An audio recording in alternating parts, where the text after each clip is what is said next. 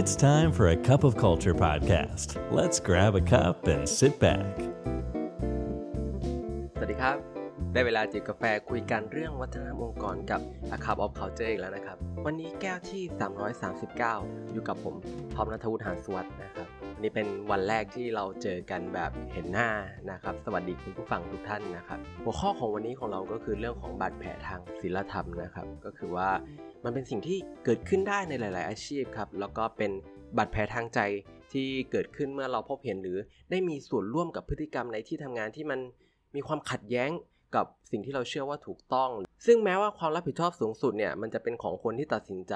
นะครับ แต่คนทำงานเองเนี่ยก็จะต้องมาเจอกับผลลัพธ์ที่เกิดขึ้นเหล่านี้ครับ แล้วสำหรับใครครับที่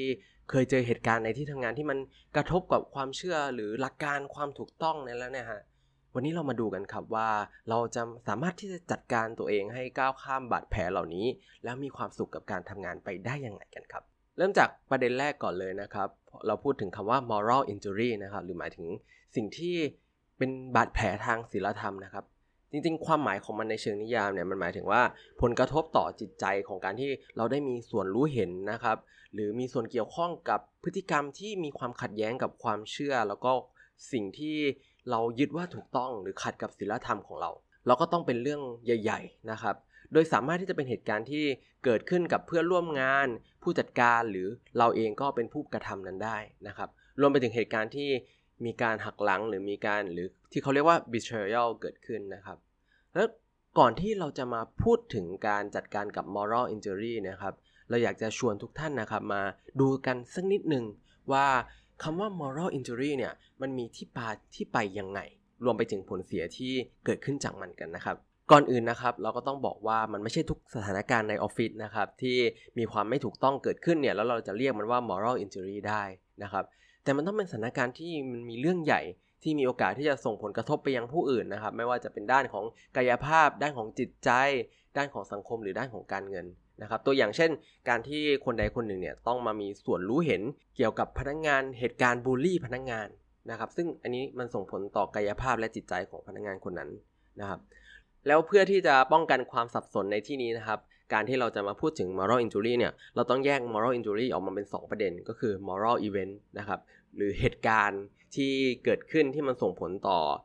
ความเชื่อทางศีลธรรมเรา เช่น การถูกบังคับให้โกหกอันนี้เป็นอีเวนต์ เราแยกมันออกมาจาก moral reaction นะครับที่เป็นการตอบสนองต่อเหตุการณ์นั้น เช่น พวกความรู้สึกผิด พอแยกออกแล้วนะครับ ในด้านของ moral event เนี่ย ในงานศึกษาหลายแห่งเนี่ย มีการพยายามเรียบเรียงคำศัพท์ต่างๆ ที่เกี่ยวข้องกับมันที่คนพูดถึงกันมานะครับ แต่มันมีปัญหาก็คือเรื่องของความซับซ้อนหลากหลายนะครับ มันทำให้การจัดประเภทเนี่ยยังไม่ค่อยสมบูรณ์นัก นะครับแต่โดยคร่าวๆแล้วนะครับเราสามารถที่จะแบ่งความรุนแรงออกมาได้ประมาณ 3 ระดับนะครับก็คืออย่างแรกเลยก็คือเรื่องของระดับแรกสุด เราเรียกกันว่า moral challenge มันต้องเป็นเหตุการณ์ที่ไม่เกิดขึ้นบ่อยนะครับนานๆทีมีครั้ง แล้วก็เป็นผลกระทบไม่มาก เช่นอยู่ทำงานอยู่วันหนึ่งพนักงงานอาจจะถูกสั่งให้ใช้วัสดุที่คุณภาพต่ำลงกว่ามาตรฐานนะครับเพื่อประหยัดงบ แล้วก็ไม่ได้บอกลูกค้าตามตรง หรือนานๆครั้งเนี่ย นักงานอาจจะโดนผู้จัดการขอให้ทำงานล่วงเวลานะครับ ซึ่งผลกระทบของเหตุการณ์นี้นะครับ ที่เราใช้คำว่า moral reaction เนี่ย มันคือการที่มันจะมี moral frustration เกิดขึ้นมา มีความหงุดหงิดนะครับ โดยจะเป็นอารมณ์ที่ปนไปด้วยความโกรธ แล้วก็ความรู้สึกผิดในระดับปานกลาง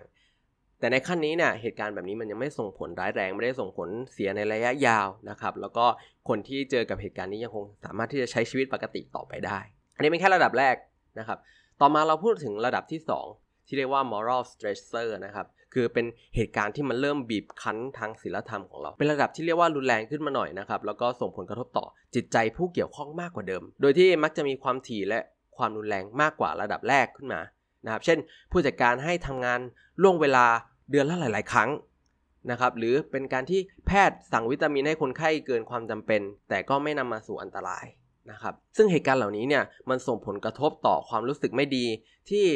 อาจจะไม่ได้หายไปง่ายๆนะครับ ต้องใช้เวลากว่าที่จะปรับตัวได้ แต่มันก็ยังไม่ถึงขั้นที่กระทบต่อชีวิตประจำวัน ต่อมาก็คือพระเอกของหัวข้อนี้ของเรานะครับ ก็คือระดับที่ 3 คือ moral injury เองนะครับ เป็นเหตุการณ์ที่สร้างบาดแผลทางศีลธรรมได้จริงๆ ตัวอย่างเช่นเมนเจอร์ครับ ถูกผู้บริหารสั่งมาให้กดดันลูกน้องที่เบิร์นเอาท์ไปแล้วเนี่ยให้ทำงานล่วงเวลาอย่างต่อเนื่อง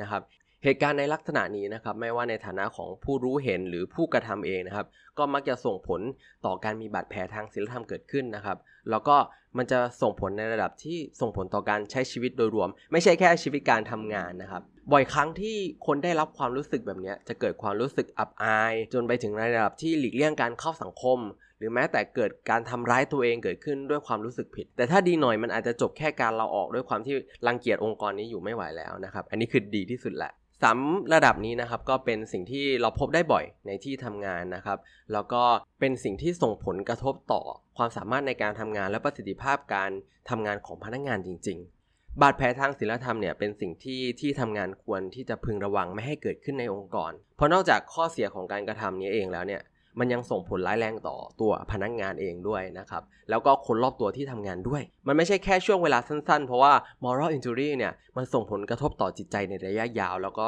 ต้องอาศัยเวลาในการฟื้นฟู แต่ก็เช่นเดียวกับทุกๆ บาดแผลนะครับ มนุษย์เรามีความสามารถที่จะเติบโตก้าวข้ามมันไปได้แล้วก็บางครั้งเราอาจจะจะสามารถเปลี่ยนสภาพแวดล้อมให้มันดีขึ้นได้ แต่หลายครั้งเองเราก็ต้องเลือกที่จะเอาตัวเองออกมาจากสภาพแวดล้อมแบบนี้นะครับ ยังไงก็ตามนะครับ ท่านใดที่กำลัง